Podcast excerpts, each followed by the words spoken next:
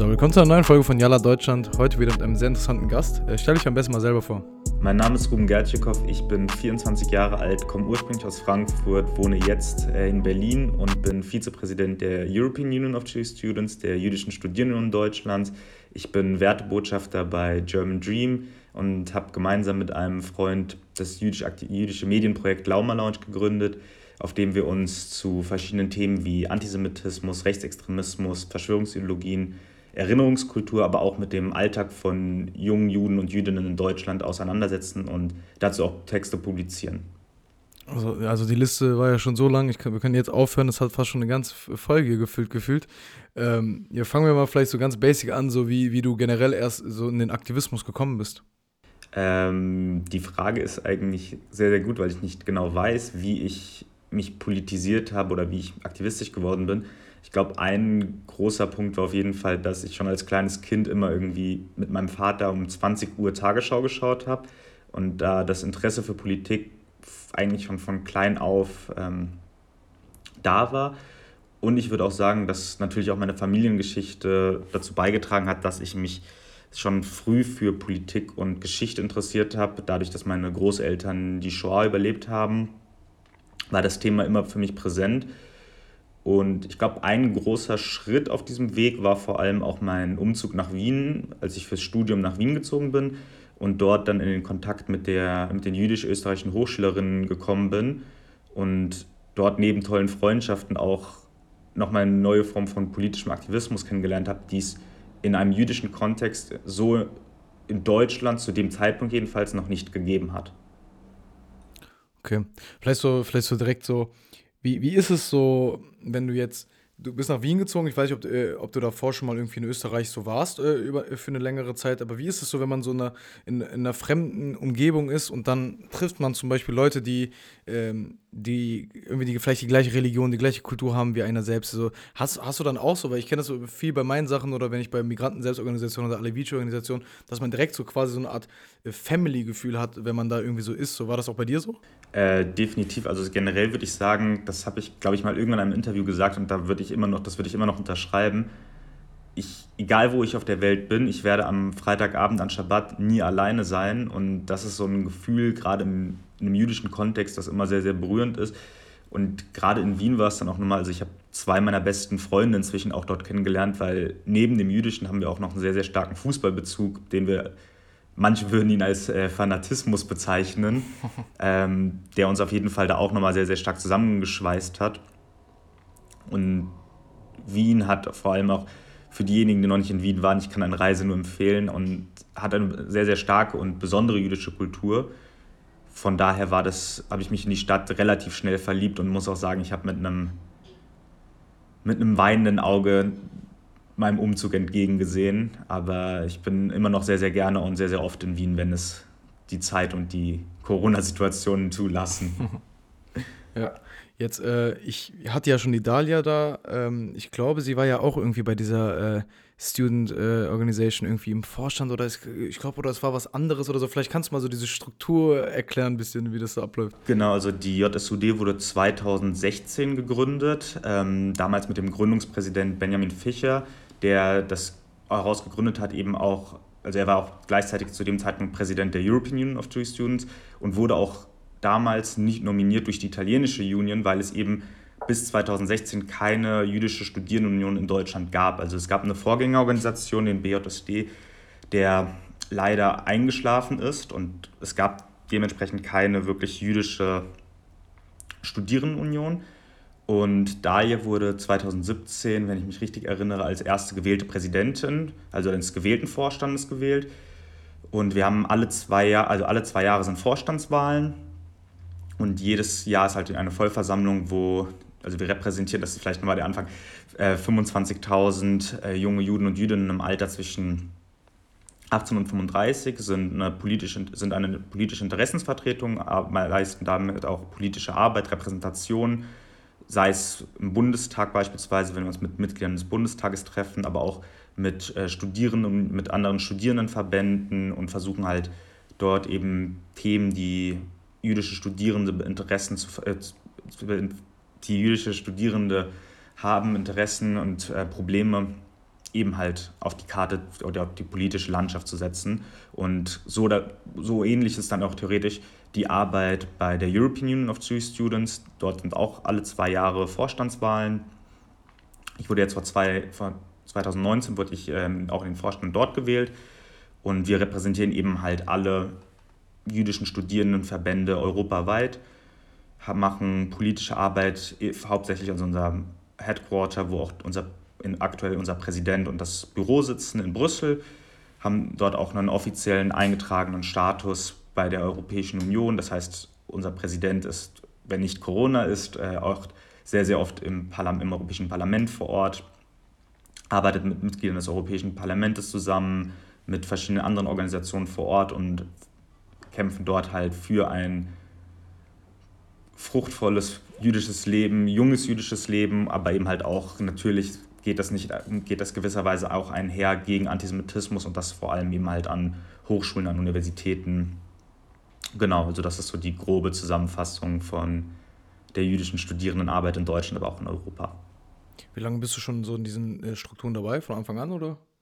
Ähm, also es hat sich dadurch eben das es ist in Deutschland erst 2016 gegründet worden, ist im Dezember und ich im Herbst 2016 nach Wien gezogen bin, habe ich sozusagen erst das über die österreichische über Österreich mehr oder weniger kennengelernt und bin dann dadurch eben durch meine äh, Freunde und Freundinnen dann 2017 auf das erste Summer U gefahren. Summer U ist die größte, das größte jüdische Jugendevent in Europa, das von der, von der European Union of Jewish Students im Sommer veranstaltet wird, was eine Mischung aus politischen Workshops, ähm, Party natürlich auch, aber auch kulturellem Zusammenkommen von, also es kommen im Schnitt über 400 jüdische Studierende aus ganz Europa, teilweise auch dann aus Israel, aus Amerika, Südafrika waren auch öfter mal ein paar zu Gast, was dann so ein, so ein kollektives Gefühl ist, weil man einfach Leute aus allen möglichen Ländern trifft.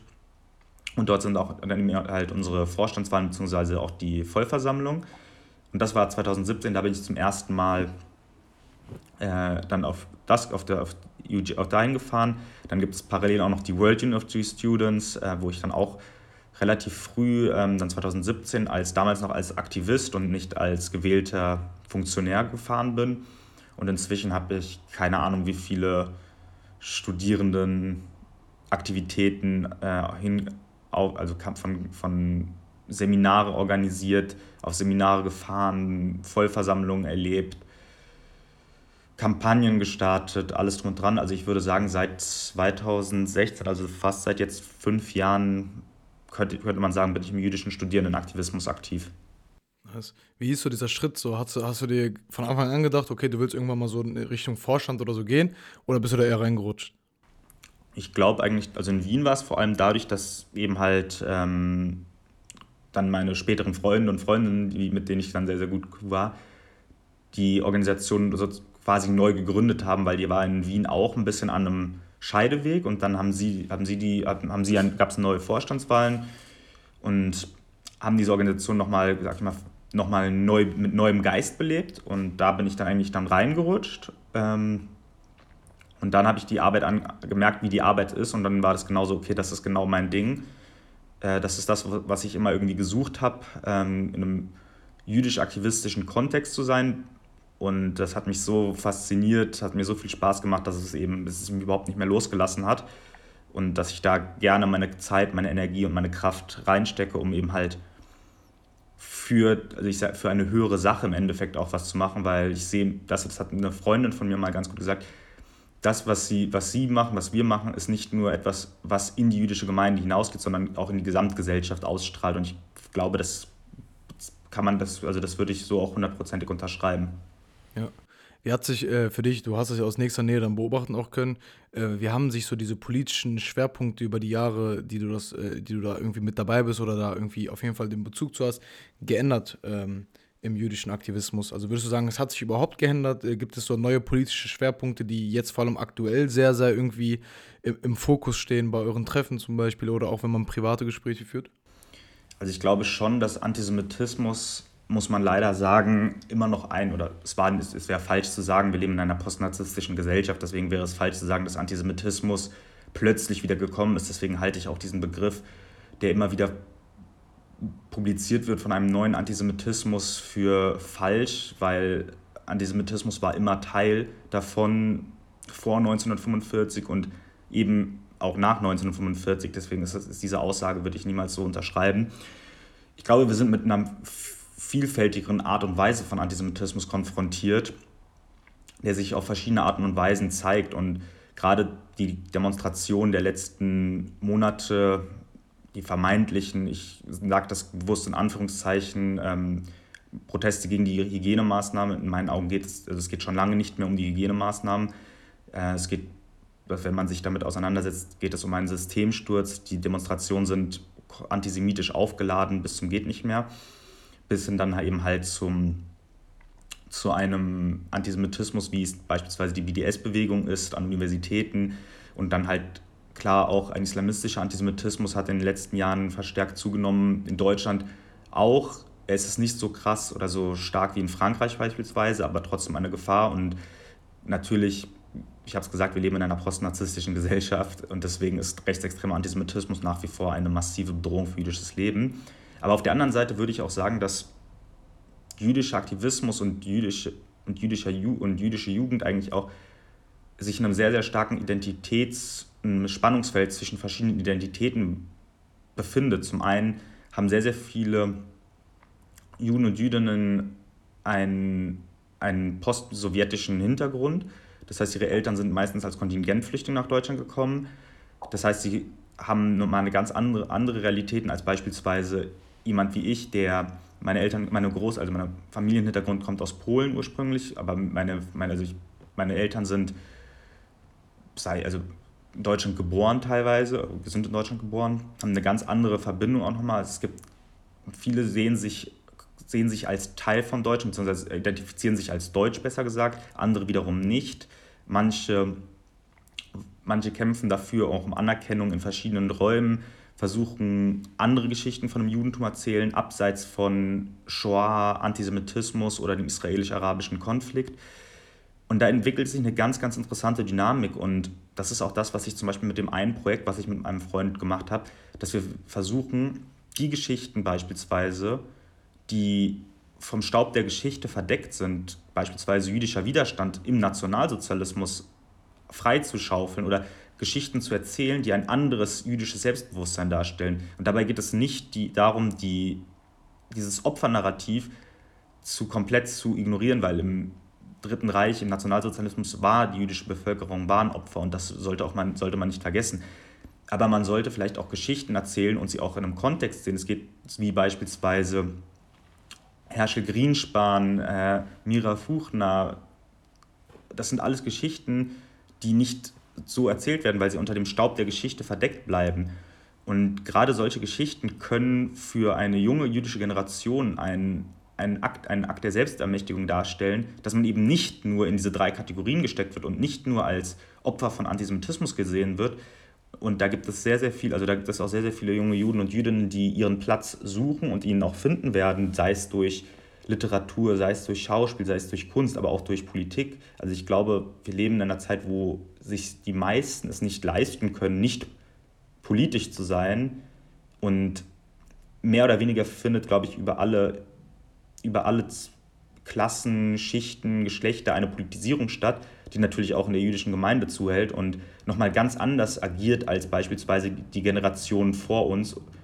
Und ich glaube, das ist eine ziemlich spannende Zeit und ich bin sehr, sehr froh, dass ich meinen Teil dazu auch beitragen kann. Ja. Ähm, kannst du das, dein Projekt mit deinem Kollegen vielleicht noch ein bisschen genauer erklären? Ich habe das irgendwie nicht so ganz verstanden, was genau jetzt gemacht wird. Genau, also das Projekt heißt äh, Lauma Lounge und wir haben uns eigentlich, wir haben uns darüber aus, man muss schon sagen, wir haben uns ausgekotzt so ein bisschen, wie über Judentum gesprochen wird, wie darüber geredet wird ähm, und was für Narrative da primär vermittelt werden. Und da wir beide eigentlich sehr, sehr gerne schreiben, hat es dann irgendwie angefangen, dass wir gesagt haben, wir fangen einfach an zu, also wir haben erstmal, ein, also es ist ein ganz einfacher Instagram-Account, wo wir einfach irgendwie Sachen, die uns irgendwie interessiert haben, die uns bewegt haben, einfach erstmal so ein paar Postings mit ein paar netten Bildern von uns selber gemacht ähm, und einfach veröffentlicht haben. Und da wir beide auf, würde ich sagen, ein paar ganz gute Netzwerke aufgrund unserer vielfältigen politischen Arbeit zurückgreifen konnten, ist das Ding eigentlich relativ schnell ich würde nicht sagen, also es ist schon also es ist populär geworden, sagen wir es mal so, in den Kreisen, die wir erreichen wollten. Und dann haben wir angefangen, einfach Artikel zu verfassen für, also wir haben dann jetzt zu, eben zu den Themen Erinnerungskultur, Antisemitismus, Verschwörungsideologien, aber auch jüdischer Widerstand in verschiedenen Zeitungen, Medien darüber geschrieben, haben jetzt auch zwei Vorträge, die wir konzipiert haben, die wir bei verschiedenen Jugendorganisationen, politischen Organisationen halten. Bei dem einen geht es eben um jüdischen Widerstand, wo es um, wo wir ein bisschen über die Geschichte von jüdischem Widerstand sprechen oder auch die Frage aufwerfen, was ist jüdischer Widerstand? Wo wir darüber, also ein Teil davon ist zum Beispiel eine Geschichte aus dem babylonischen Talmud, wo eben halt das Festhalten an jüdischen Traditionen in einer feindlich, feindlich gesinnten Gesellschaft als Widerstand gewertet werden könnte, aber gleichzeitig auch die Ursprünge des jüdischen Antifaschismus in Italien gegen eben halt gegen den Faschismus gegen Mussolini bis hin zu politisierten Frankfurter Juden und Jüdinnen, die gegen ein antisemitisches Theaterstück demonstriert haben. Also da versuchen wir eine ganze Bandbreite zu schlagen, um halt auch wertneutral den Zuhörenden zu veranschaulichen, was jüdischer Widerstand alles sein kann und dass es da eben halt auch keine Definition gibt und dass jede Person für sich eigentlich auch seine oder ihre Art von Widerstand oder Widerstandsfähigkeit sehen möchten. Aber unser Ziel war halt primär eine andere Geschichte von jüdischem Leben zu, zu zeigen. Und der andere ist ganz klassisch aufgrund ähm, seiner wissenschaftlichen Arbeit und meinem, meinen Beobachtungen eben halt oder meinem Interesse für Rechtsextremismus und Verschwörungsideologien einen Vortrag über Verschwörungsideologien und der Glaube und warum sie im Kern antisemitisch sind oder warum sie in den meisten Fällen einen antisemitischen Kern haben. Ja. Das ist ziemlich witzig. Wir hatten ja auch im Vorgespräch das geklärt, dass du auch so viel so um Symbolik und so, ähm, die benutzt wird. Äh, ich merke das gerade sehr krass. Ich habe jetzt so seit drei, vier Tagen mache ich aktiv äh, TikTok äh, mit Jalla Deutschland und ich mache halt sehr, sehr viel so äh, AfD-Bashing und äh, krieg halt übertrieben den Hate ab von äh, rechten Menschen und meine Videos werden gesperrt und ähm, ich habe halt ein Video, wo ich sage, wo ich halt einfach so natürlich humorvoll irgendwie so in diesen TikTok-Trends mäßig halt so sage, wer mit Querdenkern läuft, supportet rechte Menschen so. Und wo dann natürlich in den Kommentaren ausgeflippt worden, also die Leute sind wirklich komplett ausgetickt, dass das nicht stimmt und da gibt es gar keine Symbolik und das sind keine rechten Menschen, die da sind. Und vielleicht so kannst du mir sagen, was ich, was sind denn so Symbole oder so, die zum Beispiel jetzt bei diesen ganzen Leuten, die demonstrieren auf der Straße, die man vielleicht so häufiger sieht und äh, die Hintergründe dazu, weil ich glaube, du hast dich ja echt viel damit beschäftigt, gell? Genau, also ich war, also ich kann es mal sagen, ich war letztes Jahr auf 15 Demonstrationen, also verschwörungsideologischen Demonstrationen in Berlin und auch in Wien unterwegs. Also von den Beginn der Demonstration am Alexa äh, damals noch am Rosa-Luxemburg-Platz vom demokratischen Widerstand bis hin dann zu den Querdenkenprotesten rund um den Reichstag, die Siegessäule und man muss sagen, dass von vorne, also ich fange mache einfach gleich einen kurzen, eine, kurze, eine kurze Zusammenfassung, von, von Beginn an wurden diese Proteste ähm, von Rechtsextremen unterwandert, würde ich nicht sagen, weil sie waren immer fester Bestandteil davon. Also es gab rechts, rechts, rechte Netzaktivisten, äh, die das Ganze immer mit Livestreams begleitet haben, bis es dann halt eben auch diese Bilder gab, die ähm, am 29. August vom Reichstag passiert sind, eben mit den Reichsfahnen, wobei man da auch da ein bisschen separieren müsste, weil inzwischen gehört eben halt ähm, Frieden, Freiheit, Souveränität ist ein gängiger Satz im Reichsbürger, im, im Reichsbürgermilieu und der wurde relativ schnell auch übernommen von Leuten, die ich nicht dezidiert als rechtsextrem einstufen würde. Oder auch generell die Reichsfahne wurde relativ schnell übernommen. Also da fand relativ schnell auch so eine Adaption vor.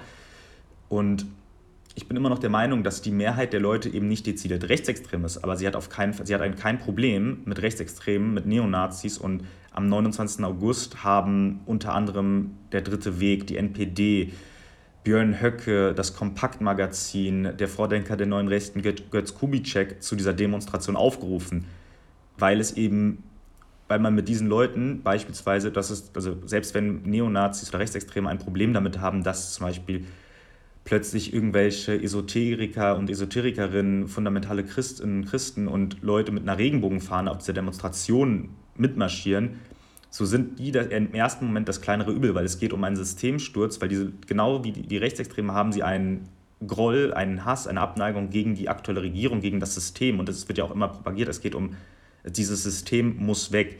Ähm, deswegen, also ich glaube, vor allem kann man das an dem, an dem virulenten Reichsbürger-Sprech festmachen, eben dieses Frieden, Freiheit, Souveränität, das Anzweifeln der Souveränität der Bundesrepublik Deutschlands. Und dann kommen natürlich halt solche Sachen mit, dass verschiedene Kader rechtsextreme Kader durch diese ganzen Demonstrationen natürlich auch Profit machen. Wenn man sich rechtsextreme Online-Shops anschaut, findet man immer wieder eben halt Sachen, die auf diese Demonstration zurückzuführen sind. Ich meine, das bekannteste sollte auch ähm, eben auch seit letztem Sommer den meisten Leuten ein Begriff sein, QAnon beispielsweise oder eben halt auch der, so der Judenstern mit ungeimpft. Das sind immer wieder Sachen, die auftauchten. Deswegen, also ich halte es für, äußerst fragwürdig, wenn man sich damit solidarisiert oder wenn man auch einfach eine Täter-Opfer-Umkehr propagiert, dass man eben halt das Impfen mit Konzentrations- und Vernichtungslagern gleichsetzt, dass Leute, dass es immer wieder diese Vergleiche zum Dritten Reich, zum, zu der Shoah gibt, die ja auch eine gewissen wirklich einer Selbstviktimisierung, also die haben ja lediglich die Funktion der Selbstviktimisierung. Und das halte ich für äußerst problematisch und das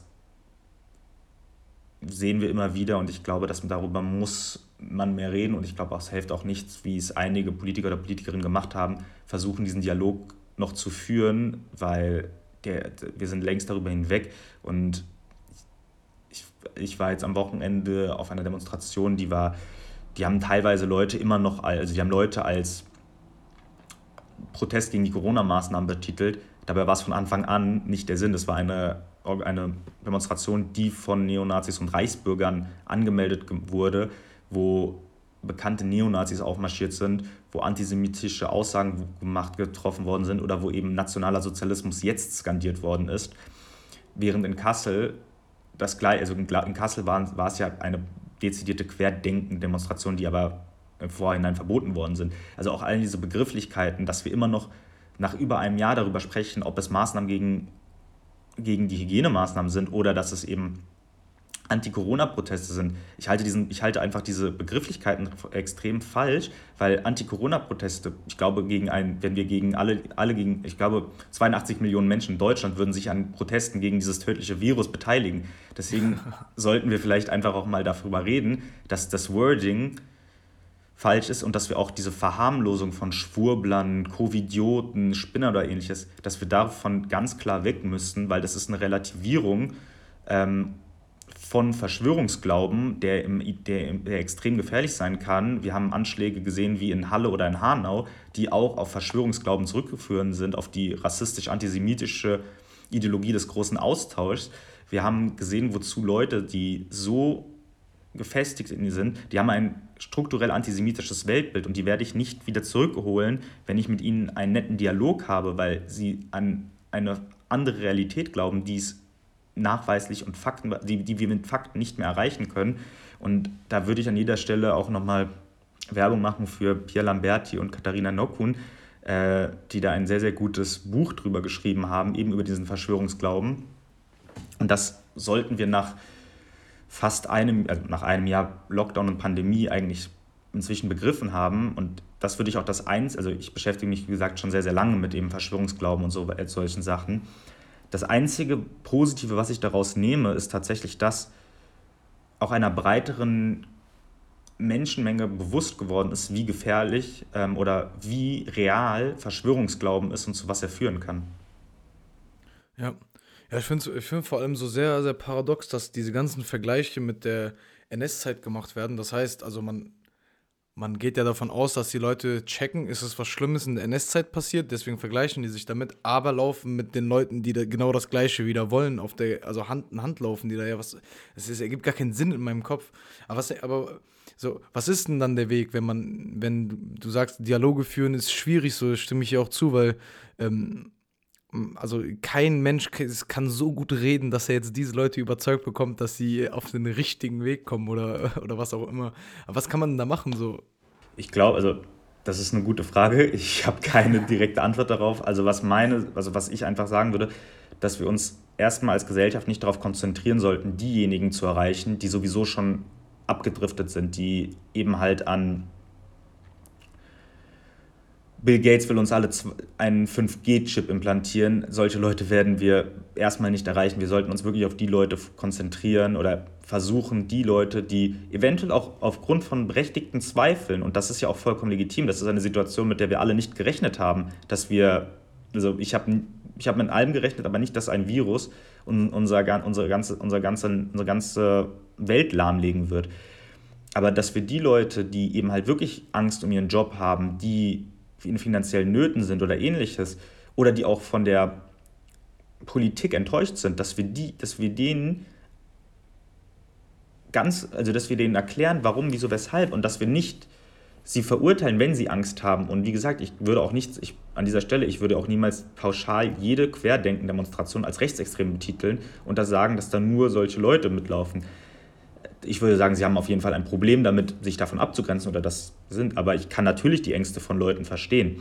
Und es gibt natürlich auch die Möglichkeit, die Handlung der Regierung zu kritisieren. Ich meine, das machen die Oppositionsparteien ähm, jede Sitzungswoche und darüber hinaus. Das heißt, es gibt ja auch, also es gibt ja auch die Möglichkeit, die Corona-Politik zu kritisieren, aber eben halt in einem demokratischen und einem realistischen Maß. Ähm, ja. Und ich glaube, das ist so ein Punkt. Ich hoffe, ich kann die Frage irgendwie so beantworten, weil es natürlich extrem schwierig ist und ich habe leider auch keine hundertprozentige Antwort darauf. Und das wird uns natürlich auch nach der Pandemie, die hoffen, also hoffentlich ist sie bald vorbei, noch begleiten, wie wir eben diese Leute, die an diese an, an Verschwörung A bis Verschwörung Z glauben, wieder einfangen, weil es ist auch so, dass man sich oft eben weiterhin, wenn man an, also das ist eine Studie gewesen, die auch sagt, wenn man ein, an eine Verschwörung, Verschwörungserzählung glaubt, dann ist man anfälliger auch weitere Verschwörungserzählungen zu glauben, beziehungsweise man rezipiert auch immer, immer mehr. Da ist dann eines der besten Beispiele Attila Hildmann, der angefangen hat mit Corona-Skepsis bis die Juden haben den Holocaust erfunden und so weiter und so fort. Also der auch wirklich durch die Bank ähm, jede Verschwörungserzählung inzwischen schon mal aufgegriffen hat und am Anfang halt wirklich noch von Bill Gates gesprochen hat, über Finanzeliten, über Zionismus bis zum Ende halt die Juden, also bis wirklich offenem Antisemitismus. Und er ist für mich so eines der besten Beispiele, wie, wie man sich innerhalb von kürzester Zeit radikalisiert und gefühlt an jede Verschwörungserzählung glaubt, die jemals veröffentlicht worden ist. Ja, klar, ich meine, es, es macht halt auch alles einfach viel leichter, ne? Genau, es, sind, es, es, liefert, es liefert einfache Antworten auf komplexe Fragen. Und das ist genau der mhm. Grund, weil wir alle wollen natürlich, ähm, und auch teilweise sind es ja auch sehr, sehr spannende Geschichten, warum, also so ein Virus, das die ganze Welt so lahmlegt, das kann nicht einfach nur ein Virus sein. Das muss, da muss was viel Größeres und viel Spannenderes dahinter stecken. Sei es eben die Biowaffe oder eben halt der Plan, alle zu impfen. Da muss ja was Größeres dahinter stecken. Ja. ja, das ist, es ist echt extrem krass so. Äh, und ich finde es auch cool, wie du das gerade gesagt hast. Ey, ganz, ganz ehrlich, so wenn man Wenn's, es gibt Themen, darauf hast du keine Antwort. So. Also man kann darüber diskutieren, aber es gibt nicht die Antwort. Und das ist auch wirklich so das Beste, wenn man dann auch einfach sagen kann, so ich weiß es nicht, so das ist meine Meinung, aber ich weiß es einfach nicht. Und das ist auch so ein bisschen der Punkt. Also gerade auch bei medizinischen Themen, da muss ich, das, ist, das habe ich auch so ein bisschen nochmal gelernt, für mich auch generell auch bei anderen Themen, es ist ja keine Schande, es nicht zu wissen. Ja. Aber wir tun alle so, als ob wir alle, wir sind ja plötzlich jetzt alle Experten und Expertinnen in Medizin ähm, und verurteilen auch, und das ist auch so ein Punkt, der mich relativ oft nervt, dass die Bundesregierung Entscheidungen revidiert, die sie vor ein paar Wochen zum Beispiel getätigt hat. Kann man immer und alles kritisieren, aber man sollte auch im Hinterkopf behalten, Wissenschaft und Forschung entwickeln sich und was vor einem Jahr die, wussten wir nicht, was das Coronavirus ist in der Art und Weise. Heute wissen wir es. Und mit dem Wissensstand, den wir heute haben, würden wir natürlich andere Sachen anders machen. Aber dass wir dann immer wieder Entscheidungen der Politik so kritisieren, dass gesagt wird, so warum, das macht ja gar keinen Sinn, wir haben es gestern so gemacht. Ja, weil es natürlich, also die, unsere Forschung entwickelt sich und wir kriegen immer weiter, wir, wir wissen immer mehr ähm, im Nachhinein und deswegen finde ich, das, also das ist dann auch so eine Art von Kritik, die man hinterfragen könnte, vielleicht auch ja. sollte. Ja. dann, ähm, du hast gesagt, du hast so diese Faszination, du, du hast selber die Faszination für, Versch für Verschwörungstheorien, so. Ähm, wie kommt das? Also, was für eine Faszination hast du? Weil ich weiß selber, so, es ist ja für viele wirklich so ein krasses Thema und ähm, das sind so wirklich, das ist so meistens spannender als irgendwie das spannendste Fantasy-Buch, was man lesen kann. Diese ganzen Verstrickungen und äh, Videos, die es auch im Netz gibt und das ist so und äh, wenn du ähm, Beyoncés Lied rückwärts spielst, dann sagt die, äh, was weiß ich, Illuminati, irgendwie sowas. So, was fasziniert dich an der ganzen Sache? Das ist auch eine sehr gute Frage. Ich weiß, also ich bin zum ersten Mal generell, wenn wir über Radikalisierung, über Rechtsextremismus, Islamismus oder eben halt Verschwörungsideologien reden, ich glaube, das erste Mal bin ich irgendwann mal auf YouTube zu islamistischen Predigern gekommen, habe da mir richtig viel angeschaut, habe dazu mir recherchiert, ähm, habe dann irgendwann angefangen, rechtsextreme Netzaktivisten mir anzuschauen. Dazu, und dann war ich irgendwie, man könnte wirklich sagen, ich habe diesen Weg gemacht, den ziemlich oft Leute machen und am Ende dann eben halt Islamisten oder Neonazis werden, nur ohne das zu werden, sondern ich, da durch den YouTube-Algorithmus wurden mir dann immer wieder mehr neue Sachen vorgeschlagen, sei es die Dokumentation von ARD oder halt das Propagandavideo hier. Aber ich habe das eben halt für mich, dadurch, dass ich von beiden Richtungen nicht wirklich akzeptiert worden wäre, beziehungsweise ich kein Interesse habe, Neonazi oder Islamist zu werden, ähm, habe ich das eigentlich für mich zu Nutzen gemacht und meine, meine Vor- und Nachforschung gemacht. Ich fand das interessant, ich wollte es nachvollziehen, warum Leute diesen Weg gehen was die Motivation dahinter ist. Und auch zu einem gewissen Punkt war es, glaube ich, auch so, eben wie ich gesagt habe, sowohl der Islamismus als auch der Rechtsextremismus wollen mich im Idealfall tot sehen, weil ich einfach die Person bin, die ich bin. Und ich glaube, es ist wichtig, auch zu wissen, welche Gruppen, welche Ideologie dahinter steckt. Und das war so ein bisschen auch der ausschlaggebende Punkt, warum ich dann plötzlich angefangen habe, mich mir, mir, auf dem und auf dem, also inzwischen muss man sagen, ich mache mehr eigentlich nur noch zu Rechtsextremismus, Islamismus, ist aufgrund auch von Sprachbarrieren ein bisschen schwieriger für mich. Aber deswegen bin ich auf, auf rechtsextreme Demonstrationen gegangen, habe mir das von, also vor Ort angeschaut, schaue mir regelmäßig Telegram-Channels an, unterhalte mich mit ähm, anderen Leuten, die Research in, diesem, in diesen Feldern machen. Weil ich glaube, es ist auch wichtig, es ist so ein salopp gesagter Spruch, aber kenne deinen Feind und ich finde es interessant, was Leute reden, wie Leute reden. Und wenn man sich so tief auch in diese Materie einliest und dazu recherchiert, dann überrascht Sachen einen auch weniger. Also mich hat Halle nicht überrascht, mich hat Hanau nicht überrascht, mich hat Walter Lübcke nicht überrascht.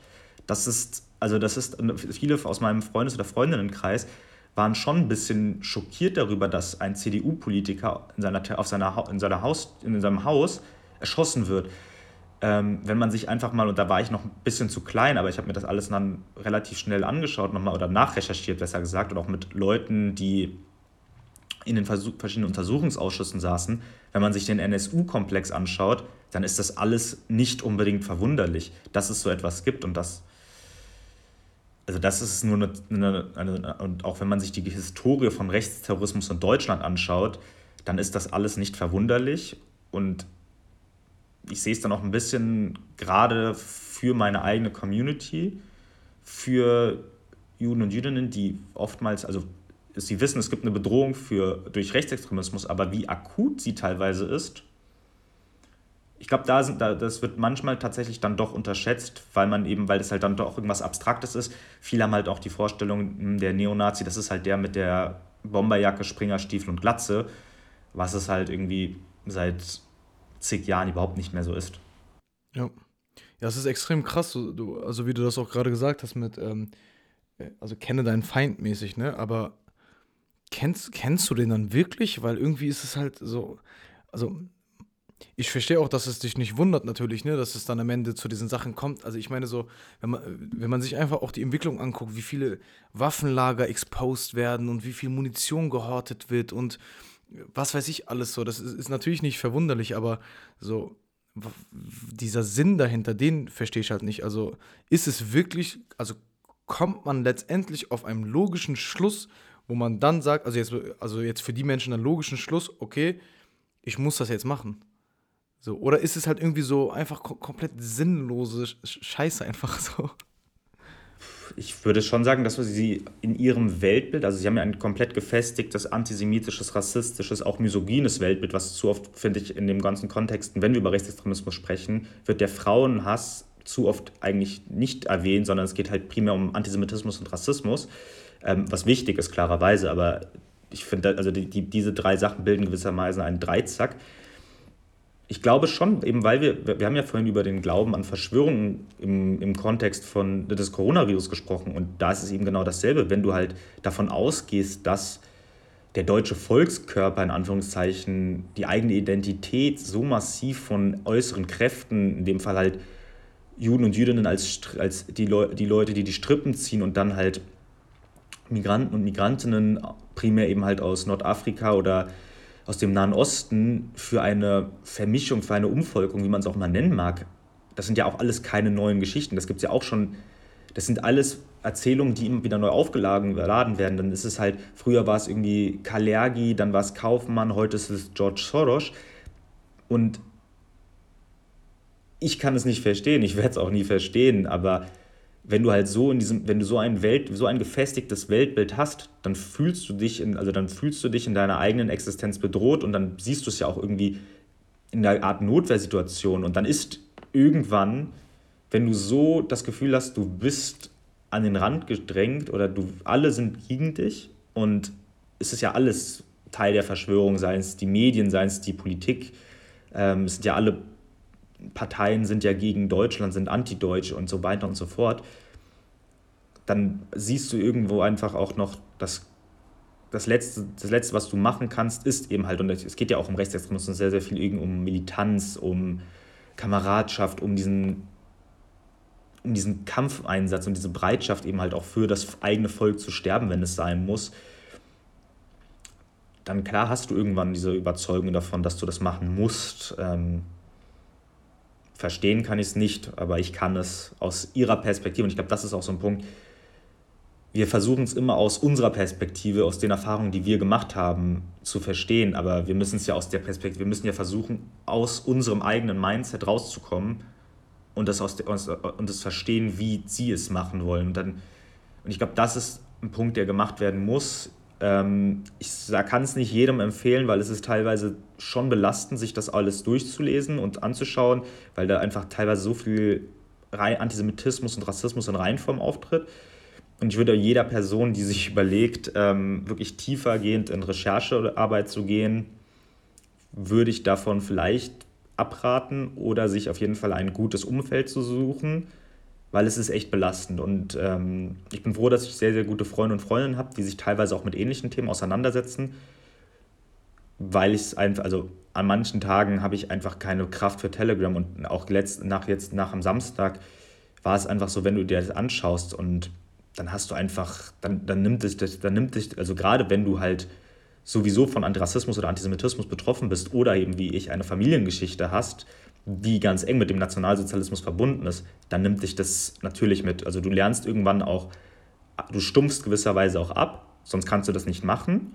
Aber es gibt immer wieder Momente, wo du denkst, okay, das ist schon krass. Ja.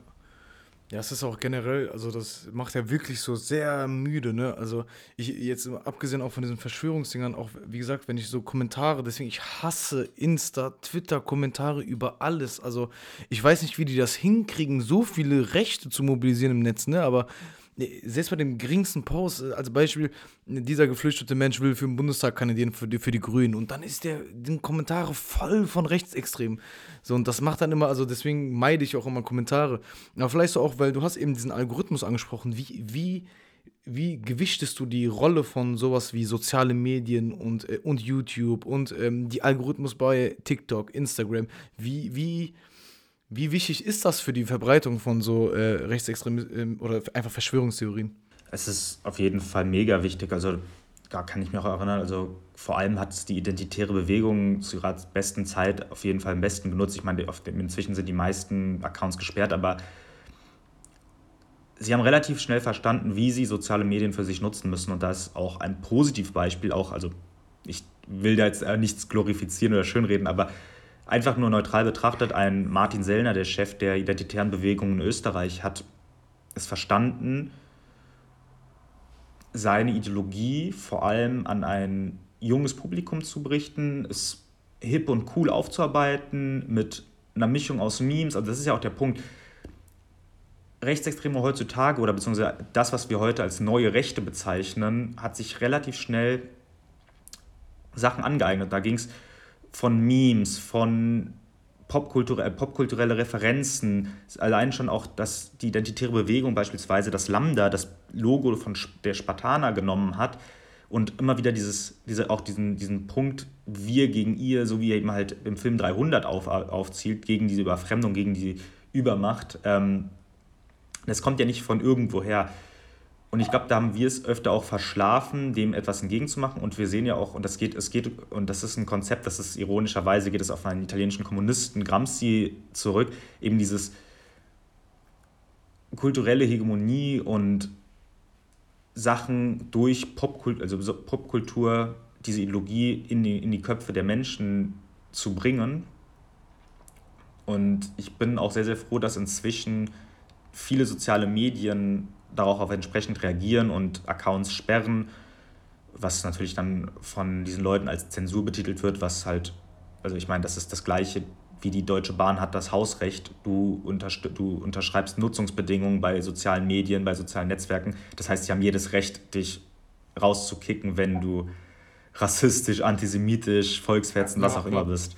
Ähm, aber das wird man diesen Leuten ja auch nicht mit auf einer logischen Art und Weise mitteilen können. Und das ist ja auch der Grund, warum Telegram beispielsweise so explodiert, weil Telegram, ich muss gerade nachdenken, ich bin mir gerade nicht hundertprozentig sicher, aber gehört eben halt einem, äh, einem Russen. Die Server stehen in Abu Dhabi. Das heißt, da bist du völlig frei von äh, den Gesetzen, die wir in Europa teilweise haben, beziehungsweise es interessiert die Person meistens eigentlich nicht, was dort geteilt wird. Und da passiert halt, und deswegen gehen diese Leute eben halt auch oder auf Parler oder auf BitChute beispielsweise, weil dort eben ganz andere Netzstandards herrschen und wo dann eben Rassismus, Antisemitismus oder eben halt Verherrlichung vom Nationalsozialismus leider eine weniger hohe Priorität bei den Anbietenden genießt. Ja, das ist echt krass. Also ich hoffe auch, dass da irgendwie so noch mehr dagegen, äh, also einfach dagegen vor, vorgegangen wird, weil es halt auch wirklich so extrem nervend ist. Und äh, es erzeugt halt dieses Bild, als ob sie mehr wären als wir so. Und das ist halt ein kompletter Bullshit. Also, ähm, ich meine, so, wenn, wenn 20.000 Menschen demonstrieren, dann ist das für die richtig viel und die, die brüsten sich ja damit. Aber wenn man dann aber dann zeigen sie diese Zahlen und sagen ja, aber so wenige Leute haben nur Corona, sind durch Corona gestorben, wo ich mir dann denke, okay, diese 20.000, die auf der Straße sind, sind für euch viel. Diese, was weiß ich, wie vielen Leute, die gestorben sind, ist aber auf einmal in der Statistik nicht so viel und so.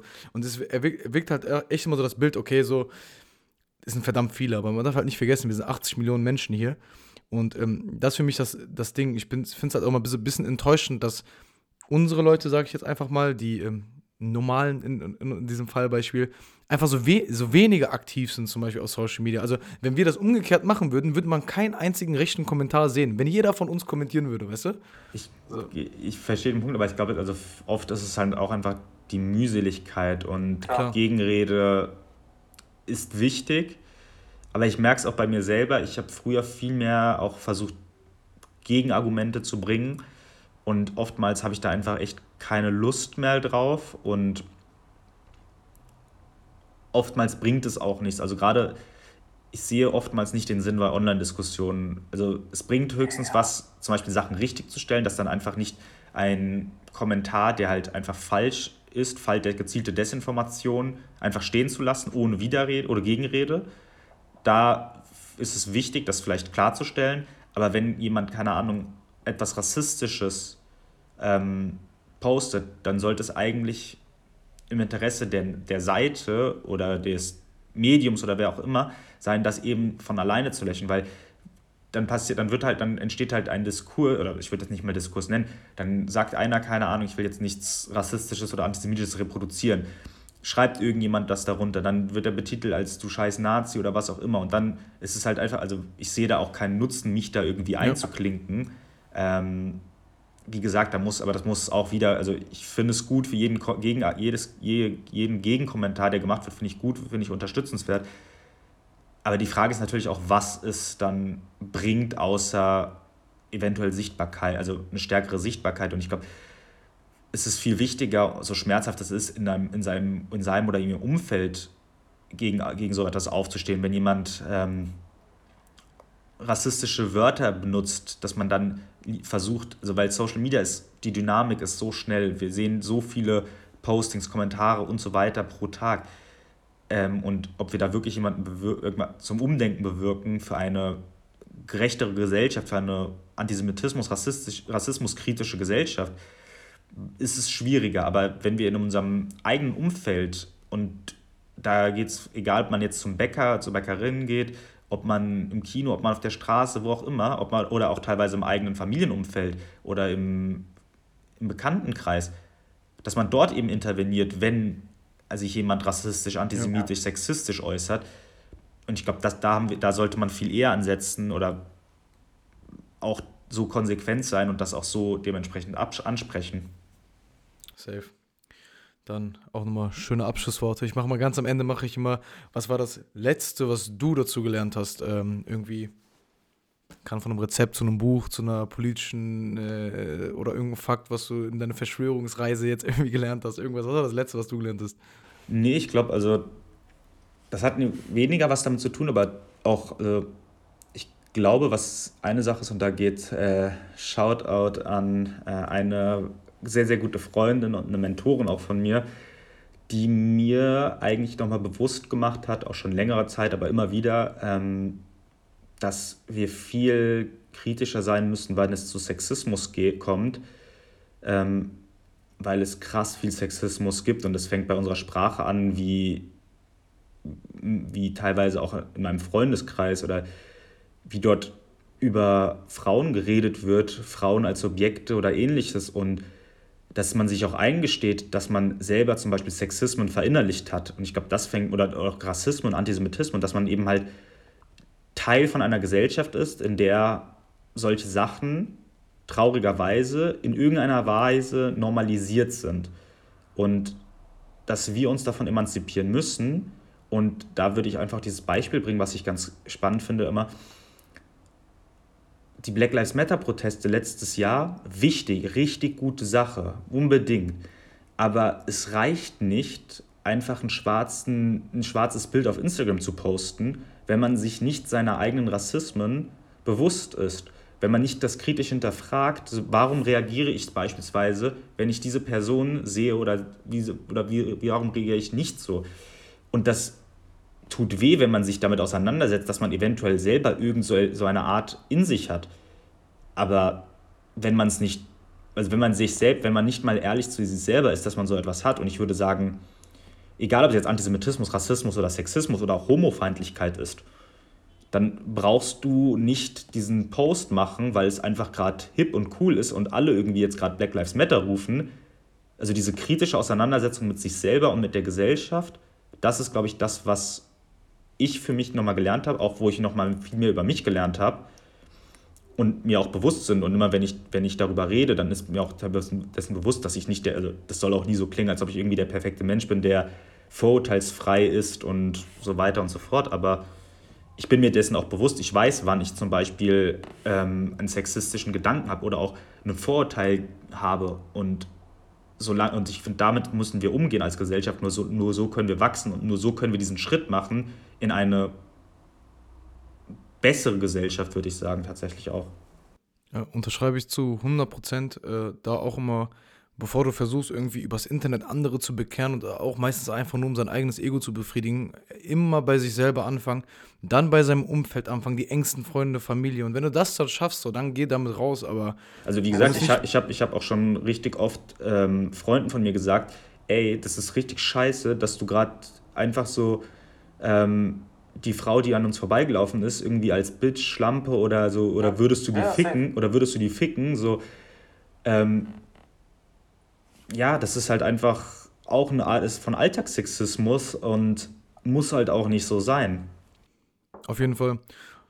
Deswegen schöne Abschlussworte auch nochmal von dir. Danke für die für das sehr, sehr interessante Gespräch. Also, Danke für die Einladung. Hast, hast du vielleicht noch so ganz am Ende noch irgendwie so äh, wenn man sich da irgendwie so in die Sache reinlesen will oder so, vielleicht euer Projekt abchecken, wie kann man supporten? Ähm, also prinzipiell einfach auf, unserem, auf unserem Instagram-Account Lauma Lounge vorbeischauen. Ansonsten würde ich, äh, wenn jemand sich wirklich mal mit Rechtsextremismus auseinandersetzen möchte, da gibt es ein ganz gutes Buch von äh, Matthias Quent, 33 Fragen, Antworten zu Rechtsextremismus. Das ist ein relativ kurzes Büchlein, wo man einfach wirklich die 33 wichtige Fragen, Antworten zu Rechtsextremismus findet in Deutschland, was einem einen groben Überblick über dieses doch sehr, sehr umfassende Themengebiet gibt. Also das ist auf jeden Fall eine richtig gute Empfehlung von mir und dann würde ich auch noch äh, auch relativ, also gerade wenn es um dieses Thema geht, die Aspekte des neuen Rechtsradikalismus äh, empfehlen. Das war ein Vortrag, den Theodor W. Adorno mal in Wien gehalten hat, wo einfach auch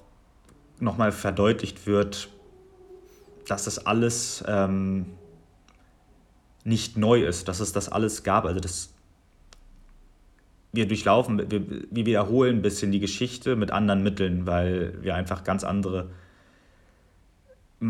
also weil wir einfach ganz andere Möglichkeiten haben, genauso wie Rechtsextreme ganz andere Möglichkeiten haben als früher, haben wir andere Möglichkeiten und das, glaube ich, sollten wir uns bewusst sein. Deswegen wären das so zwei Buchempfehlungen, die relativ leicht sind, wobei Adornos Sprache ist ein bisschen schwieriger, muss man gestehen, aber von der, von der Seitenanzahl ähm, doch beides im relativ machbaren. Nice, okay. Dann danke nochmal und ich wünsche noch einen schönen Tag. Danke dir. Ciao, ciao.